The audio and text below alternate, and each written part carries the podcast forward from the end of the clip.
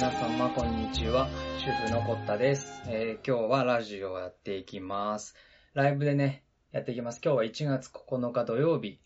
ですね、えーの午後3時ちょっと前ぐらいですね。今日はね、一応配信30分ぐらいに目安にしていきたいと思いますので、25分ぐらいでタイマーをかけておきます。はい、スタート。で、これは、えっ、と、同時に最近ね、ツイキャスの方でも配信をしてみています。あと、えー録音も同時にしてて、えーそれは後でポッドキャストの方でね、配信するように使いたいなと思っています。ということで、えー耳だけフリーな時の主婦ラジオ、えー耳だけフリーな時がね、ありますから、皆さん、そういう時にね、うん聞いていただけたら嬉しいなと思ってやっている不定期更新のラジオコーナーです。はい。えーこれはね、メメインは YouTube の、えー主婦のコッタというチャンネルの方で、えー配信をしておりますと、えーよろしくお願いします。今日はね、えっ、と、何の話をするかというと、早速行きましょう。ディズニープラスの話を今日はしたいと思います。ディズニーのサブスクリプションですね。え月額700円の、えサブスクですね。え税抜きなのでそうですね。税込み770円ですね。そして、え年間に直すと9240円です。はい。これは、これ、体験してみたんですよ。最初の1ヶ月は無料で体験できるっていう仕組みなので、それを使ってね、ディズニープラスどんなもんかなっていうのをこの1ヶ月試してきました。ちょうどね、冬休みを挟むので、まあ、今年コロナもあってね、冬休みとかあんまりどこも行けないかなというのもあったので、えー時間が、えーあるうちにたくさん見れるんじゃないかなということで、えっ、と、無料期間を、えー申し込んで、で、1ヶ月後、今1ヶ月後なんですけど、ちょうど、うんこの、1ヶ月経った後にね、今後申し込むかどうかを今決めようとしている瀬戸際のところですね。今日明日で、えー僕の1ヶ月間終わるはずなので、はい。えーで、ね結論から最初に言いますとですね、今、むちゃくちゃ迷ってます。むちゃくちゃ迷ってますけど、多分、多分一旦、えっ、と、申し込まないと思います、僕の場合は。はい。うちの場合はね。はい、妻と一緒にこう、まあ別々に、えー見たい作品をそれぞれ見てたんですけれども、すごく良かった。うん。あこ こと、なんだろう、うん、サブスクやなやらないっていう結論出したけど、でも、ディズニープラスのサブスクはね、すごく良かったですね。やっぱり、えっと、アマゾンプライムだけ唯一サブスクリプションうち入ってるんですけど、えーっとね、やっぱりディズニーが見られないんで、基本的にはね。だからディズニー作品見るなら、レンタルするか、まあこの、えー、サブスクリプションに申し込むかね、ディズニープラスに申し込むかの、まあ二択ぐらいにはなるのかなと思うんですけど、えー、すごい難しい。すごい難しいですね。でもで、ディズニー作品自体はめちゃくちゃ良かったんですよ。めちゃくちゃ良くて、良かったんだけど、これ問題は、一通り見た後に繰り返しどれだけ見るかっていうところがやっぱりポイントになってくると思うんですね。あと値段。値段ですね。Amazon プライムはもう、かれこれ何年もやってるんですよね。あれ月額、月額っていうか年額？年額多分今4000円いくらじゃないですか。4900円ぐらいですかね。うん。げ年額4000いくらと、そのディズニープラスのその年額9240円。まあ、ほぼ倍ぐらいですよね。これをね、ダブルで申し込んでね、1年間やり続けるかどうかっていうと結構、まあまあ、お金持ちの人はね、全然、あの、お金に余裕がある人は、ディズニーのサブスクリプション、ディズニープラス、これはね、うん、やっといていいと思います。で、ディズニーファンの人、もうディズニーを繰り返し繰り返し何度も何度も見てるよって。もうレンタル、もう月に、あ週に毎週レンタルやってるよって。何かしら借りてきてるよっていうような人は、えディズニープラスはね、申し込んで絶対損はないなというふうに感じました。けど、えっ、と、僕みたいに、あの、他のね、アマゾンプライムとかも、えー見ながら、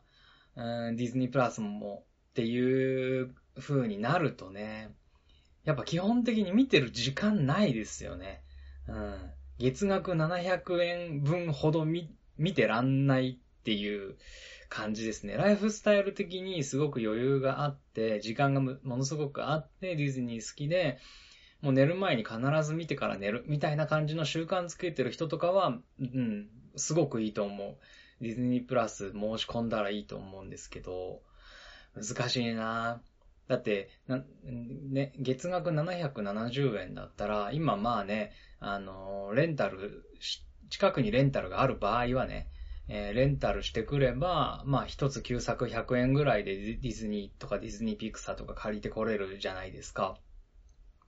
となると、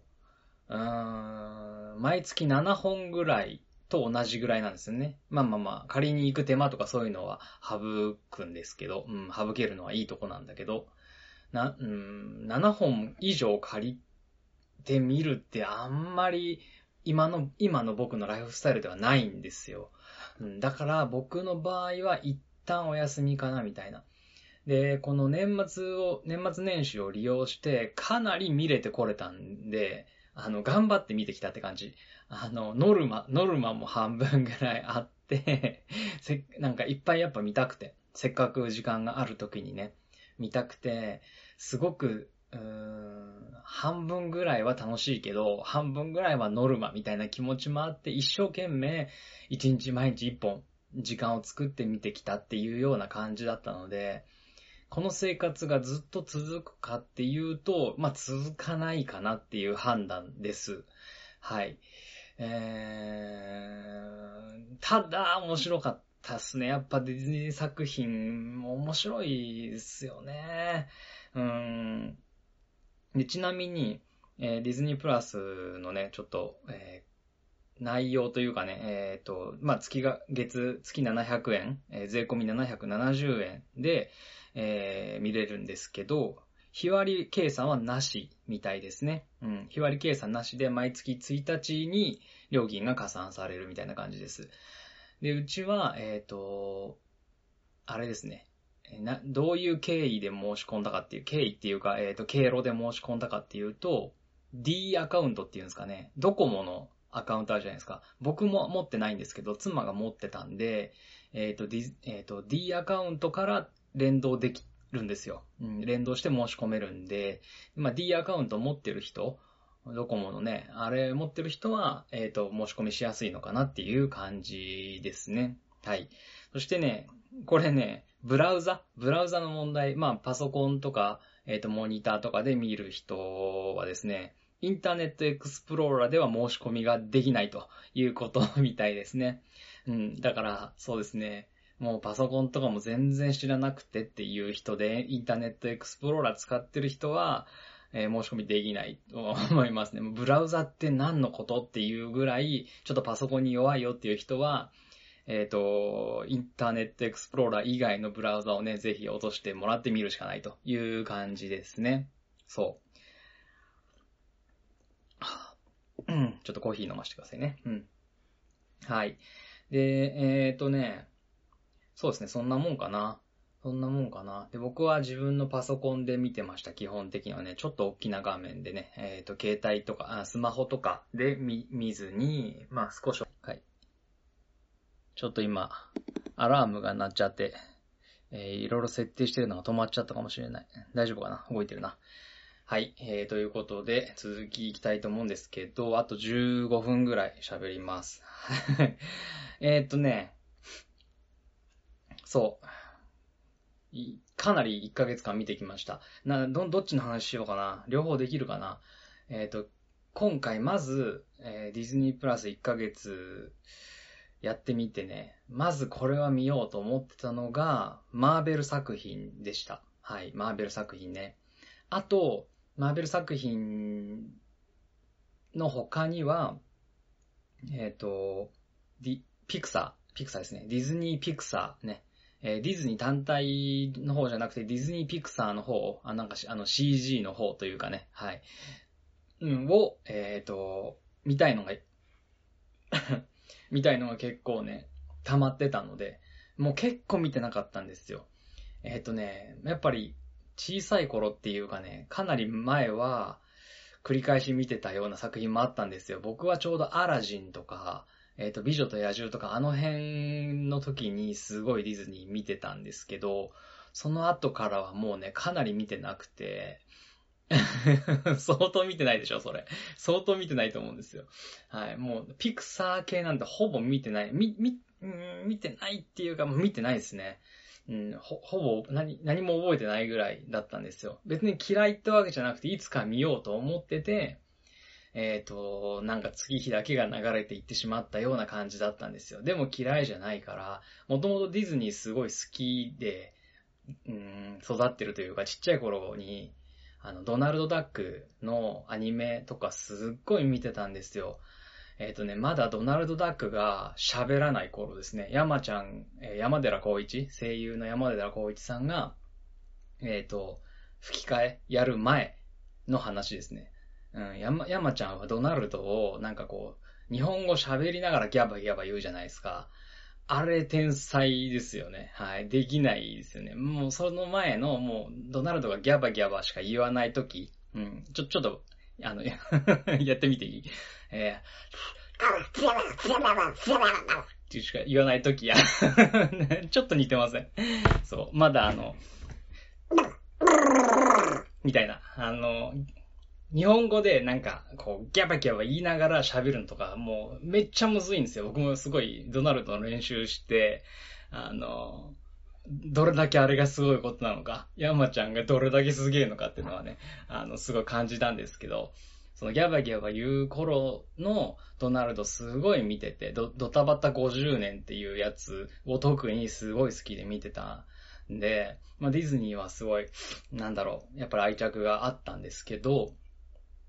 あのーまあその、アニメの方もね、声優が山ちゃんに変わってからはほぼ見てない、ぐらいの感じで大人になってきてしまってるという状態。で、なんかこうやっぱ離れてたんだけど、やっぱこの今回ね、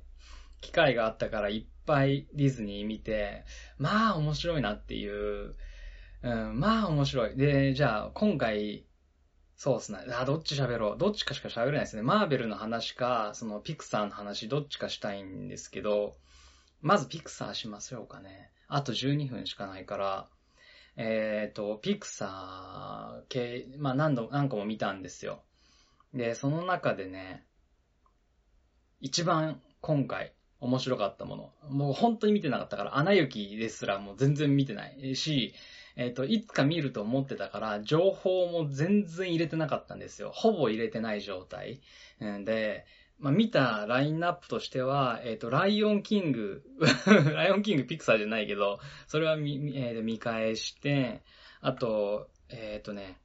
シュガーラッシュオンライン見ました。あと、アナ雪、えー、アナと雪のショーね、えっ、と、英語だと、フローズン？フローズン。えー、と、えー、アナ雪の2も見ました。そして、インサイドヘッドも見ましたね。あと、あともう一個ぐらい見た気がするんだけど、えっ、と、ちょっと待ってよ。インサイドヘッド、えっ、とね、見たい、うん、あと、リメンバーミー、ベイマックスあたりは見たいけど、まだ見てないですね。はい。こんなもんかな？こんなもんかな？ああ、意外と見てないな。もっと見た気、気持ちになってましたけど、熊野プーさんもちょっとだけ見たけど、あれはディズニーだね。ピクサーじゃないね。えっ、と、レミーの美味しいレストランも見返したいなと思ってたんですけど、まだ見返してないです。ちょっとやっぱ時間足りなかったですね。うん。あ、え、インサイドヘッド言ったな。あ、そんなもんか。ああんま見てないですね。えーで、まああんま見てないんですけど、えーその中で、どれも面白かった。どれも面白かった。えっ、と、4つに絞ると、じゃあ、シュガーラッシュオンライン、アナ雪、アナ雪2、インサイドヘッド。この4つがね、まあ、印象に残ってます。うん。で、えっ、とね、この4つの中で僕が、まあ、一番今回面白かった、うんすごい好きになった作品は、アナ雪の2です。はい。あのーあ、ちなみに、ちなみに今回、全部僕は字幕で見ました。はい。えっと、これ迷ったんですよね。日本語吹き替えもすごい良くて、うちの妻は、あの、日本語吹き替えで見る派なんですよ。えっと、妻は結構その絵とかが好きなので、えっと、文字を読んでると、その間にディズニーのですね、ピクサーの映像が見られないから、っていう理由で結構、えー、吹き替えを見る派なんですけど、僕は結構、あの、む、昔からなんですけど、え、映画とかも全部吹き替えじゃなくて字幕で見たいっていうタイプなんですよ。この英語を聞きたいんですよ。英語はあの、得意じゃないんだけど、喋れないけどそんなに。だけど、うん、この英語のその最初にどうやって作った、どういう風に作ったのかっていうのを僕はどうしても見たくて、で今回もすっごい迷ったんだけど、迷ったんですけど、全部字幕で見ました。で、字幕で見た結果、アナ雪2が、えー、一番良かったですね。はい。これまた吹き替えで見たら感想もしかしたら変わるのかわかんないんですけど。で、どれも良かったんですよね。まず、シュガーラッシュオンラインは、えっ、ー、と、僕はシュガーラッシュは見てたんで、シュガーラッシュすごく面白かったから、ちょっとなんかこう2番、2番手ってやっぱりちょっと、うんと、少し下がるんじゃないかなみたいなイメージがあったんですよ。なんかこう、取ってつけたようなシナリオとかも、まあ昔はね、よくあったじゃないですか。どんな映画とかでも、2になると、ちょっと、ちょっと霞むじゃ、まで言わないけど、えっ、ー、と、なんだろう。ちょっとこう、物足りなくなるというか、少し、少しね、ちょっと、なんだろう、えー、アラジンで言うとジャファーの逆襲みたいな。ちょっと、まあまあまあまあまあまあ、まあ、あれはまあスピンオフですけど、うん、ちょっとこうっていうイメージすごいあったんですけど、シュガーラッシュに関しては僕、シュガーラッシュオンラインの方が好きですね。はい、シュガーラッシュより。うん。あれは良かったですね。もうなんか泣いちゃった。シンプルに。すごい涙出ちゃいましたね、あれはね。はい。あれ？これさっき途切れた？もしかして。映像途切れ、ライブ映像途切れてないですよね。大丈夫ですよね。そう、シュガーラッシュはね、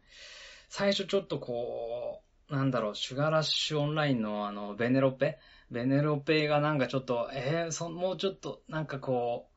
う、あの、今の、今の暮らしで満足しなよみたいな気持ちもちょっとありながら見てたんだけど、まあ、最後まで見たらね、すごい、あの、感動しちゃった。やっぱり、あれは何の話かっていうと、自己理解、自分を理解するっていうことと、別れの話だなと思いました。別れもパターンいくつかあると思うんだけど、悲しい別れと、なんか必要な別れみたいな、自分のための別れみたいなものに分けるとしたら、必要な別れの方、うん、なんか、別れな、別れた方が、えっ、ー、と、自分の成長につながるみたいないい別れですね。これがね、テーマになってるんじゃないかなって僕は勝手に思いました。すごくそこが良かったですね、シュガーラッシュオンラインは。まあ中の話全部は今回はね、言いませんけども、はい。そう思いました。すごく良かった、シュガーラッシュオンライン。うん、前半はなんかね、こうちょっと、え、えって思ったけど、なんかもどかしい気持ちだったけど、でも後半はすごくね、ワンからの、シュガーラッシュの、ね、最初の時からの、うん、伏線というかね、ラルフのちょっと嫌なところとかも、えっ、ー、と、なんだろう、ちょっと成長して、ラルフも成長して、ベネロペも成長してみたいな、ちょっと、うん、ワンがよ、ワンがいい感じに終わったんだけど、さらにそれを解決してくれたみたいなね、うん、ところがあって、シュガラッシュオンラインの方はね、とても良かったです。はい。そして、えっ、ー、と、じゃあインサイドヘッドにしようか。インサイドヘッドなんですけど、インサイドヘッドはね、あの、何の話かってもうざっくり僕の思った感想ですよ。言わしてもらうと、えっ、と、やっぱり自分を大事にしようっていうね、テーマが僕の中で、えー、感じました、すごく。うん。自分を、自己愛みたいな、自分を大事にすることみたいなのをやっぱり感じたかなうん。これはね、もちろん見る人によってね、いろいろ思うと思うんですけど、あと、あの、インサイドヘッドでね、この気になったのは、妻とも話したんだけど、ピーマンのくだり、ピザにピーマン入ってんですけど、僕字幕で見たんですよ。字幕で見たら、その、ブロッコリーブロッコリーって言ってんですよ。じ、あの、絵は、絵はすごく、えっ、ー、と、ピーマンなんですよ。ピザにピーマン乗ってんのに、ブロッコリーっていう字幕入ってるし、英語の声でブロッコリーって言ってるんですよね。ど、どこがブロッコリーなのこれって。ピーマンじゃないって思って見てたんだけど、あれ多分、どうも、日本語用に、えっ、ー、と、映像変えられてるんじゃないかっていうことになりました。わかんないけどね、真実は。そう、多分、日本人の子供でブロッコリーよりもピーマンの方が、えっ、ー、と、苦手っていうね、ピーマン嫌いの方がピンとくるっていうことで多分変えられてるんじゃないかっていうね、感じしました。だから、なんかそこだけ僕よくわかんなかったんですよ、本当に。ブロッコリーじゃねえじゃんって。すごい、こ、えこんな種類のブロッコリーあるピーマンにしか見えないけど、みたいな風に思ってたんだけど、おそらくあれは日本語用に映像を変えられてると。で、字幕の方だと、えっ、ー、と、ピーマンって言ってるらしいんで、はい。だから、ちょっとその辺はね、ズレがあったなと思いました。あと、えっ、ー、と、インサイドヘッドの、まあ、見た人しかわかんないと思うんですけど、え夜行バスに乗るシーンがあるんですよ。ね、えー、子供がね、うん、主人公の女の子、主人公が誰なのかわかんないけど、主人、頭の頭、え？インサイドヘッドは、その女の子の頭の中の話なんだけど、でその女の子が、えっ、ー、と、夜行バスに乗った時に、えっ、ー、と、妻曰く、妻が昔見た時は、えっ、ー、と、夜行バスの、なんか海外でよくあるあの、ベッドタイプの、えっ、ー、と、二段ベッドみたいに左右なってて、カーテンを引いて、みたいな感じで移動する夜行バス、うん、寝れるやつ。あれ、えー、の映像だったらしいんですけど、今見たら、普通のバス、日本でよく見る普通の、なんか4列シートのバスみたいな感じ ?4 列だったかな ?3 列だったかなちょっと覚えてないけど、要は椅子タイプのバスだったらしくて。これも多分差し替えられてるんじゃないかっていうことになりました。僕と妻の中でね。うん。多分、日本にああいう、こう、デラックスタイプのバスがまだまだ浸透してない。た、確かあったと思うんだけど、浸透してないから、夜行バス、日本の夜行バスって、座席タイプじゃないですか。で、たくさんリクライニングができるみたいな。うん。普通のバスよりも、こう、倒せるよみたいな感じだから、ちょっとそそのベッドタイプの、うん、バスがピンとこなくいだろうっていうことで映像差し替えられてるんじゃないかなっていうことに、だろうと 予想しましたと。うん、まあそこ、こんな話どうでもいいんだけど そこすごい気になったからね。はい、話しました。まあインサイドヘッドね、そういう話ね、自分を大事にしようみたいな話、これもね、すごい良かったですね。感動したっていうか。うん。えー、で、アナ雪とアナ雪2ですよねあ。あと2分しかないんで、ちょっと頑張りますけれども。やっぱすぐだな、30分って。えっ、ー、と、アナ雪に関してはね、やっぱり、えっ、ー、と、初めて見たし、内容も僕なるべく入れないようにしてきたんですよ。アナ雪いつの作品ですかねもう結構、今2021年でだいぶ10年ぐらい経ってんじゃないですかね。2010何年の作品あれこれ。えー、アナ雪が、ちょっと待ってくださいね。えー、2013年の作品なんで、8年ぐらい経ってますよね。よく、よく内容知らずに僕来ましたね、これね。えっと、そう。で、僕がまあ、見た感想はですね、今更見た感想は、そうですね、差別と偏見の話かなというふうに僕は感じました。うん、これはやっぱり、うん、すごく良かったですね。良かったけど、なぜアナ雪2の方が良かったかっていうと、やっぱりね、えっ、ー、と、アナ雪の最初の、最初の方、うん、1の方は、ちょっとやっぱ悲しみがベースにありすぎて、えっ、ー、と、それが解決する様はすごくいいんだけど、でも、えっ、ー、と、その悲しい時のストレスがかかりすぎて、ちょっと悲しい気持ちになっちゃうっていう ところもあるし、そうですね、アナ雪2の方は、やっぱりこう、ストーリー性がすごく良かったですね。うん、もちろんね、アナ雪の1がないと成り立たないんですけどね、アナ雪1のベースがあって、えっ、ー、と、2に、えー、2の感動ひとしおっていう感じなんで、アナ雪は絶対ね、こう、1、2、えー、続けてというかね、両方見るのが絶対いいいいなと感じました。僕は断然2の方が面白かった。うん。えー、で、2はね、えっ、ー、とね、僕が一言で表すというかね、えー、一言で、うん、僕が思ったこと、感じたことを一言でね、えー、言うなら、えっ、ー、と、アナ雪2はね、悲しさ、悲しみと、えー、それでも生きていかなきゃいけないっていうこと。うん。悲しみと、それでも生きていく強さ、みたいなものが僕はね、こう、すごくテーマだったんじゃないかなと感じました。うん、これはね、やっぱり自分の人生とかとも照らし合わせちゃうから、えっ、ー、と、二十歳ぐらいとかね、10代の時に見ても多分ピンとこなかったと思うんだけど、えー、大人になってね、だいぶ時間が経って今見て、やっぱり辛いことあるじゃないですか。で、なんか絶望したり、それでも生きていかない、いかなきゃいけないなって思った時にね、うん、思ったことがある人だったら、アナ雪2はね、すごく響くと思うし、えー、っと、泣けちゃう。やっぱり自分が辛い思いした、あ、終わっちゃうかな。あと2分ぐらいか。えー、っと、自分がね、すごくこう、へこたれたり、打ちのめされたりして、それでも生きていかなきゃいけないじゃないですか。ね。えー、そういうのを経験した人はね、もう、アナ雪2見たらいろいろ重ね合わせちゃったりして、僕も今こう、あの、思い出しながら若干泣きそうに、こう、涙腺にグッてくるぐらいなんで、もうあれはね、良かったですよ。すごく良かったし、えっ、ー、と、やっぱベースにね、えー、この、アナ、アナとエルサ、兄弟の、兄弟、姉妹の、愛情というかね、えー、がすごく詰まってるし、あの、アナ雪のワンみたいに、まあ、差別と偏見みたいなものは一旦乗り越えてるし、えっ、ー、と、兄弟が決別しなきゃいけないみたいなものは、えー、ないからね、その辺のストレスとかもないし、うん、すごくアナ雪2は見やすかったし、冒険としても、冒険する話としてもすごくよくできたし、よくできてると思ったし、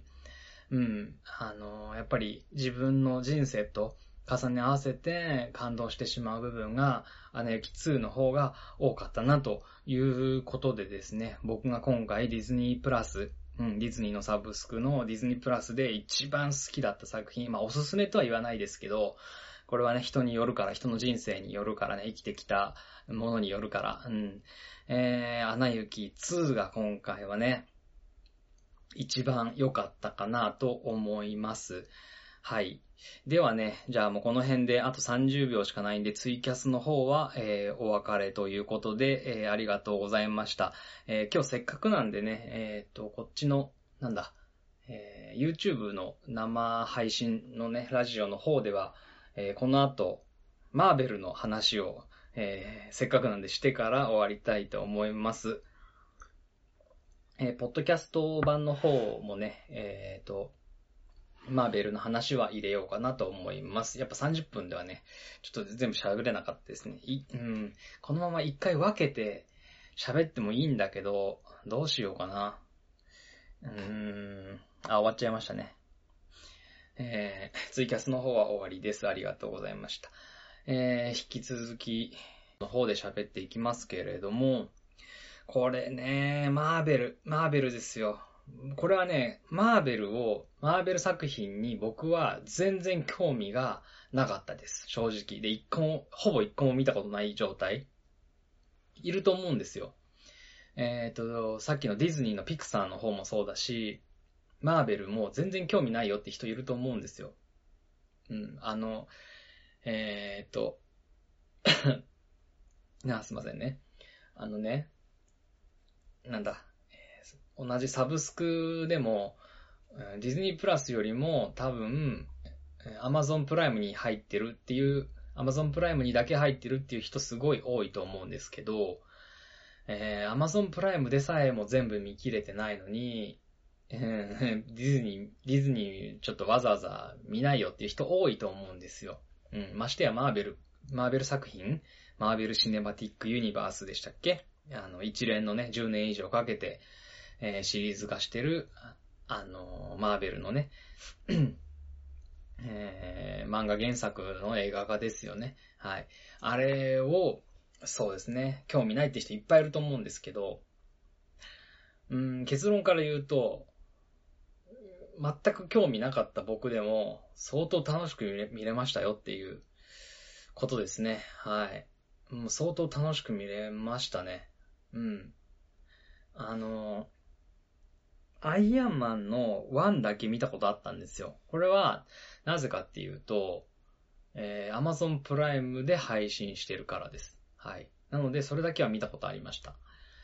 ねででね、そのマーベル・シネマティック・ユニバース、うん、アベンジャーズのエンドゲームまでの、えー、作品ですかね、大体。それね、えっ、ー、と、全部、全作品は、んディズニープラスの方にないんですよ、実は。はい。これな、多分、えー、っとね、独占契約系のは、あのー、理由だと思います。多分、アイアンマンの1とかはディズニープラスにないんですよ。これ多分 Amazon プライムの独占配信だからなんじゃないかなと思います。多分権利の問題なのかな。多分それでね、ディズニーの方に入ってないんですよ。で、他にもあって、ディズニーのサブスクに入ってないのが、インクレディブル・ハルクと、えー、と、スパイダーマン系ですね。スパイダーマンのホームカミング、スパイダーマンのファーフロムホームかな。うん。この4作品、アイアンマン、ハルク、スパイダーマンの2作。この4つが、えー、ディズニープラスの方には入ってないです。で、その代わり、アマゾンプライムの方で確か見れたと思います。うん。えっ、ー、と、ファーフロムホームだけはアマゾンプライムで見れないかな。えっ、ー、と、レンタルはできるけどっていう感じだったかな。うん。感じだったと思います。で、えー、まあ僕は両方入ってるのでね、えっ、ー、と、ディズニープラスとアマゾンプライムとね、今両方ちょうど入ってたので、えー、両方見ました。うん、全作品見てみました。本当は、このマーベル作品も、ちょっとこう、興味がなかったし、見るの面倒だなっていう、やっぱ二十何作品もあると、ちょっとなーっていう気持ちがあったんですけれども、あの、結果、全作品見たんですよ。うん。で、全作品見て思うのは、全作品見といてよかったなっていうとこですね これ、絶対全作品見てた方が良かったと思います。うん。あの、ネットとかで検索すごい最初したんですよ。1日で見るなら、えっ、ー、と、これを絞ってみようみたいなんとか、2日間で見るならみたいなとかがあるんですよ。これディズニープラスの公式サイトの中にも、マーベルシリーズをどういう風に見るかみたいな、時系列で見るのか、公開順に見るのか、えっ、ー、と、なんか、最低限のところを飛ばしてみるのかみたいなのをいろいろこう、えー、紹介もしてるんですよ。うん、ディズニープラスのサイトの中でね。うん、だけど、うーん、僕のこの見た感じの感想としてはね、まあ、時間があるならもう絶対全部見といた方がいいですね。じゃないと、この感動がだいぶ違うと思う。最後ね、えー、エンドゲームってやつでね、一応、フェーズ3って言ったかな？うん、フェーズ1から2、3ぐらいまでで、えっ、ー、と、一旦とりあえず区切られてるんですよ。で、今後また、スパイダーマンの、えー、ファーフロムホーム？うん、それは見てないんだけど、そこからフェーズ4でしたっけ？ちょっとごめん、あ違ってたらごめんね。うん、そう。また続きがあるっぽいんだけど、でもとりあえずフェーズ3までの、まあ、第3章みたいなことですよね。うん。第3章ぐらいまでの、えー、最後のね、アベンジャーズエンドゲームってやつまでは、なるべく全部見とくと、うん、感動がひとしおですね。うん、そうですね。順番、中の順番はね、結構前後しても大丈夫だと思います。ただ、えっ、ー、とね、アベンジャーズの最後の2作品ぐらいかな。アベンジャーズっていうのは、まあ、知らない人のために一応言っとくと、えっ、ー、と、マーベルシリーズで個々のヒーローの話をまずいっぱいやるんですよ。で、その人たちが集まって協力したり、まあ、ある時は、あの、二分割、うん、二手に分かれてお互いが戦うっていう、あのやつもあるんだけど、えー、要は、まあ、ヒーロー大集合みたいな感じの話になんだけどね、アベンジャーズっていうのはヒーローたちがたくさん出てきてっていう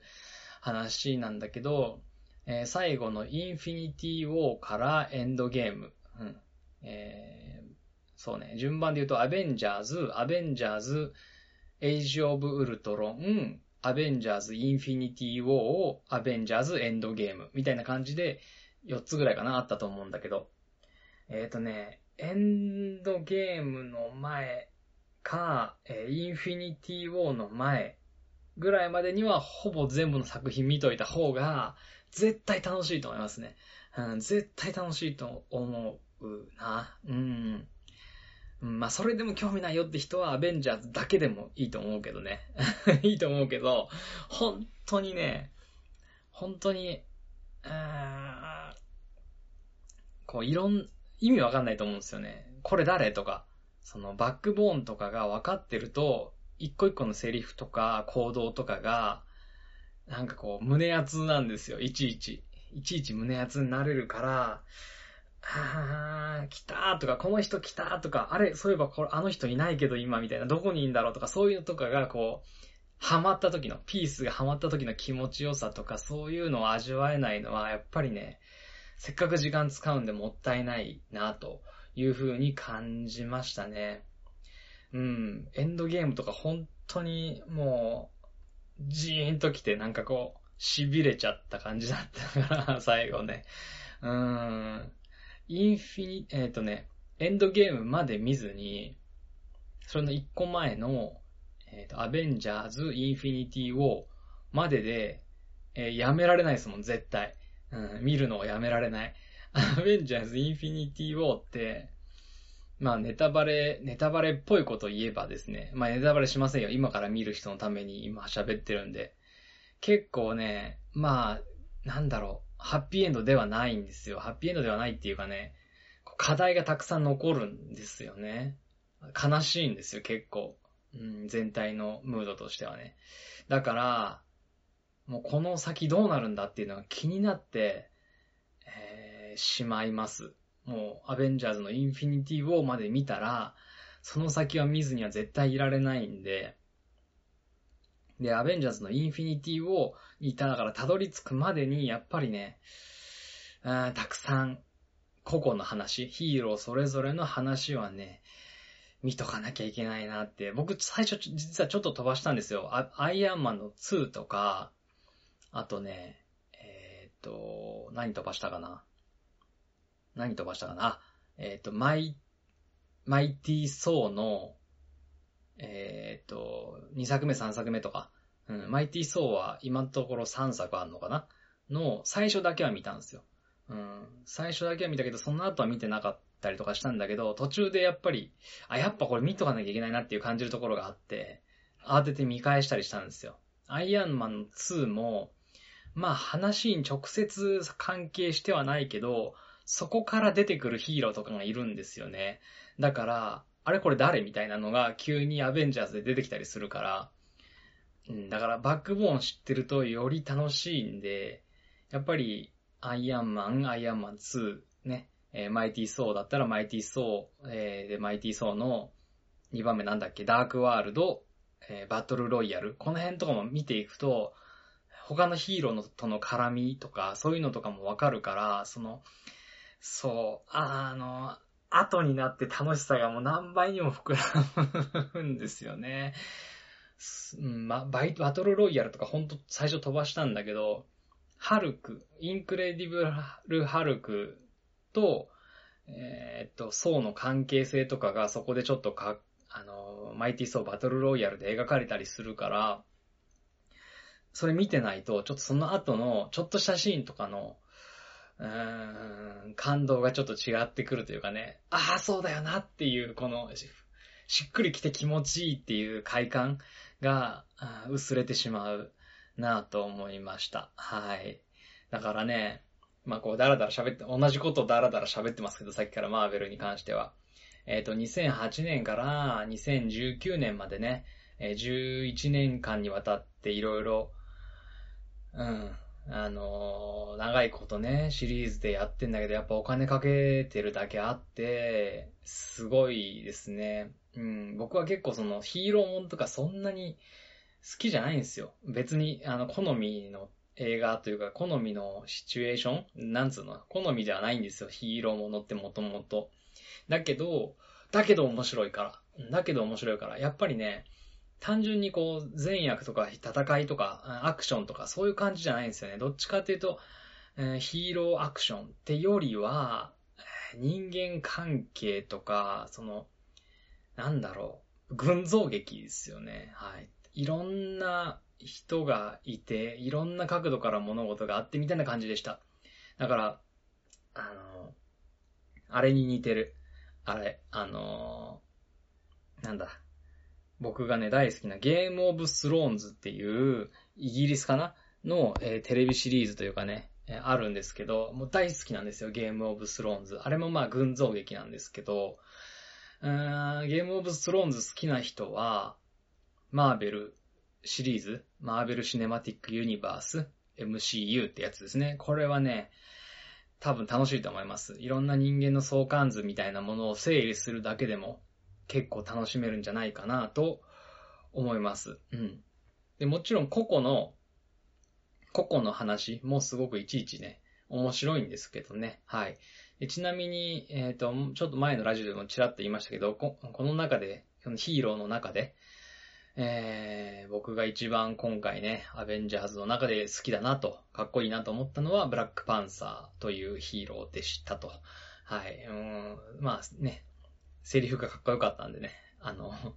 セリフがかっこよかったっていうかね、うん、なんでこれも一言で言えないんだけども、そろそろ終わりにしたいんでね、えー、この辺でやめときたいと思うんですけども、うーん、ブラックパンサーはやっぱね、悪の連鎖というか、負の連鎖、えー、怒りの連鎖みたいなものを断ち切ったっていう、そのかっこよさがやっぱすごかったんで、えー、一番好きなヒーローかなという感じですね。うん。もちろんみんな好きですけどね、それぞれ。アイアンマン、マイティー・ソー、うんと、キャプテンアメリカ、ブラックウィドウとか、えっ、ー、と、ドクター・ストレンジとか、アントマンとか、まあ、いろんなヒーローいるんですけど、うーん、やっぱどれも好きでしたけど、ブラックパンサーかな一番やっぱり好きですかね。はい。ということでね、まあ、この辺も、多分ね、もうこの、アベンジャーズとかも一個一個掘り下げて喋ったら、もうキリないですよね。ずっとラジオで喋れんじゃないかっていうぐらい、喋れますよね、きっとね。うん、まあ一人で喋るの難しいですけどね。もう、ただ、ただ作品を、えー、内容を話すだけみたいな感じになっちゃいがちですけどね。はい。これはもう見てくださいとしか言いようがないし、やっぱり、こう、マーベルシリーズを見た人同士で盛り上がるためのものかなという感じですね。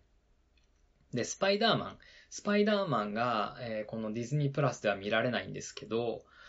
スパイダーマンはね、あのー、僕、なんだろう、もともとマーベルだと思ってなかったっていうか、これもちょっと詳しく知らないんだけど、えっ、ー、と、なんだ、なんかいろんな権利とかあるんでしょ？このマーベルシリーズとかもね、あの DC コミックとかあっちのバットマンとかあっちの方もわかんないけど多分いろんな権利とかが絡んでるはずなんで、この辺もちょっとよくわかんないんだけど、まあスパイダーマンは僕ね、あのトビー・マグワイアのイメージがやっぱ強かったんですよね。映画で言うとね。えっ、ー、と、お父さんと戦うやつ、銀のやつ、なんだっけ名前、あの、ウィレム・デフォーですよね、お父さん。あの、顎の立派な、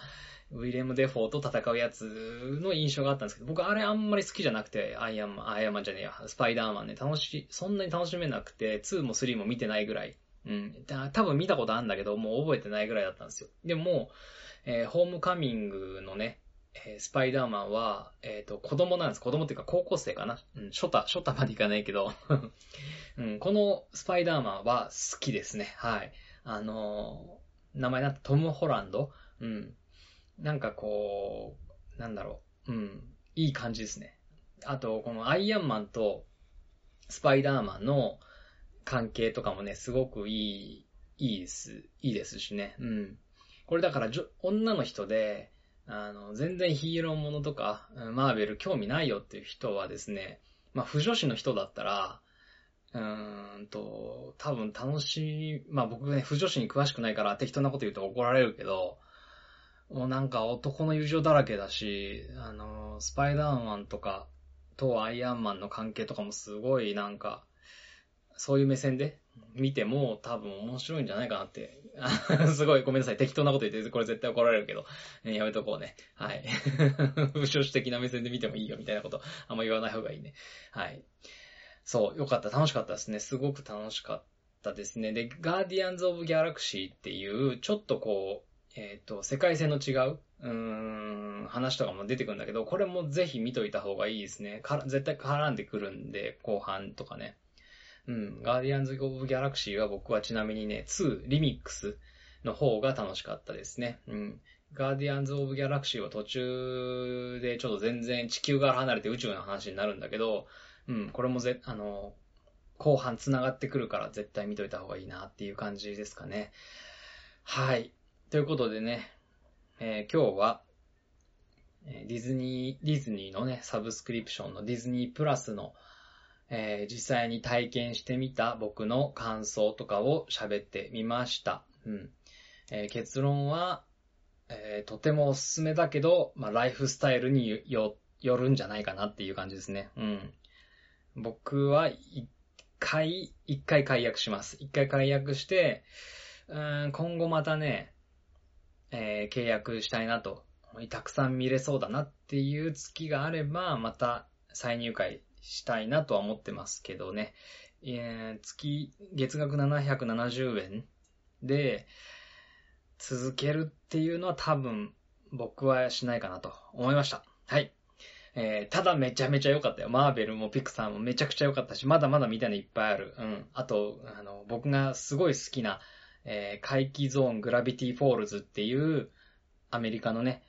えー、アニメシリーズとかも全部、全話見れるんで、そう、それもね、あの、本当は見てたいんですけれども、うん、ちょっと一旦考えますという感じですね。はい、ということで、えー、最後まで、えー、45分ぐらいね、最後まで、えー、付き合ってくださった皆様どうもありがとうございました。えー、またね、この、えー、今これサブチャンネルの方でラジオを配信してますけど、メインチャンネルの料理の方もね、えー、と、なるべく、なるべく、うん、あの 今年もね、2021年も配信頑張っていきたいなと思いますので、そちらの方も興味あればよろしくお願いいたします。ということで、耳だけフリーな時のための、えー、主婦ラジオ、今回は以上になります。ありがとうございました。さよなら。